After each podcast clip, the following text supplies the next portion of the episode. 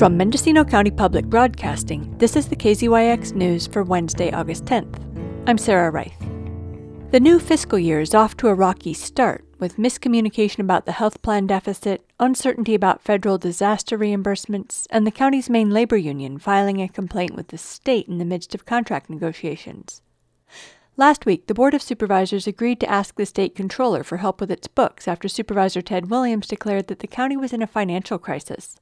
Chamise Cubbison, the newly elected Treasurer, Tax Collector, Auditor, Controller, wrote a letter to the board saying the discussion was full of misinformation, while retired Treasurer, Tax Collector Shari Schapmire said the county is absolutely not in a financial crisis. CEO Darcie Antle said crisis is a strong word to describe the county's financial situation, but there are areas of concern, including close to $70 million in long term debt service and rising interest rates as the county contemplates refinancing bonds to fund the new jail. $11 million in disaster reimbursements from FEMA is still outstanding. And Antle described the confluence of events that led up to the sudden news about last year's $3.6 million shortfall in the county health plan. She recalled that just before COVID and the high dollar claims that followed, the county had a robust reserve in the health plan. Prior auditor controller came forward in 1617 and stated that our reserve for the health plan, the fund balance, was too high, and that the state controller was concerned about that and recommended that we spend down that amount of money. And I think we spent down roughly $6 million through a health holiday.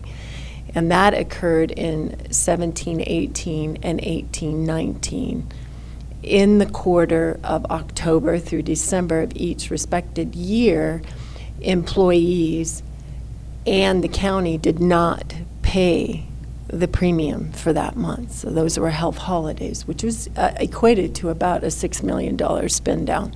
In December of 2019, who would imagine we would be going into COVID?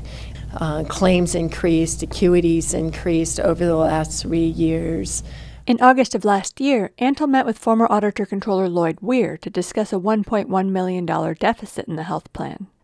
And that information was reported to the board a couple of times, September, and I'm going to say December, but it could have been November of 2021 at that time, the team, the HR team, and the executive office did ask for an increase in the health plan um, and that increase went into effect January 1 of 2022 at a 12% increase. There was a delay in reporting the additional $2.5 million deficit to the board, and Antle said her team did report the inaccurate number. 1.1 is in a cash basis. It can be seen by any department running a month to actual report.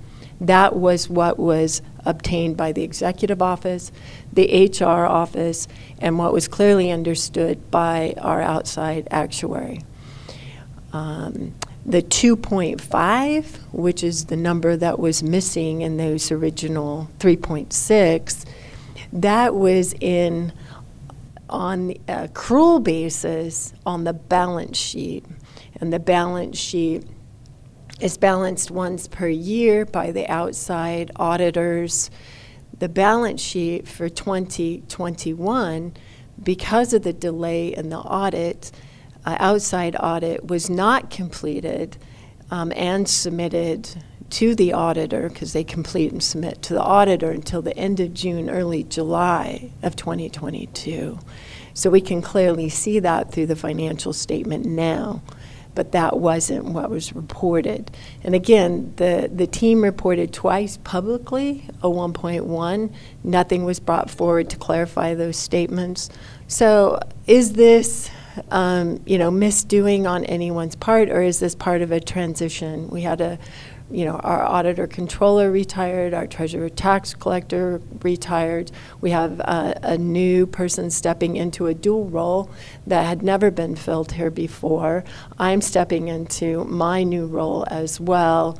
So I think everybody needs to continue to work together and come together as a team and make sure that there's much transparency and communication to uh, the board and to the public.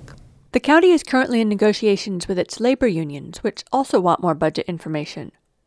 Last month, SEIU Local 1021 filed a complaint with the Public Employees Relations Board, PERB, about lengthy delays in fulfilling requests for detailed information, which Deputy CEO Cherie Johnson said she's working to supply. The union is asking for a 5% cost of living adjustment, or COLA, and Antle said she's asking for a one year pause on that part of the negotiation. We really want to assess the financial stability of the county at this time, coming out of COVID, not receiving all our reimbursement from FEMA, um, going into possibly an economic downturn. Really just want to understand the fiscal position. We are only asking for one year pause on the on the cola.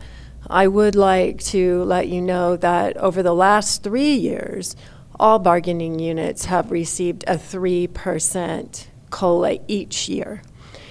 And that's a total of 9% just in the COLA.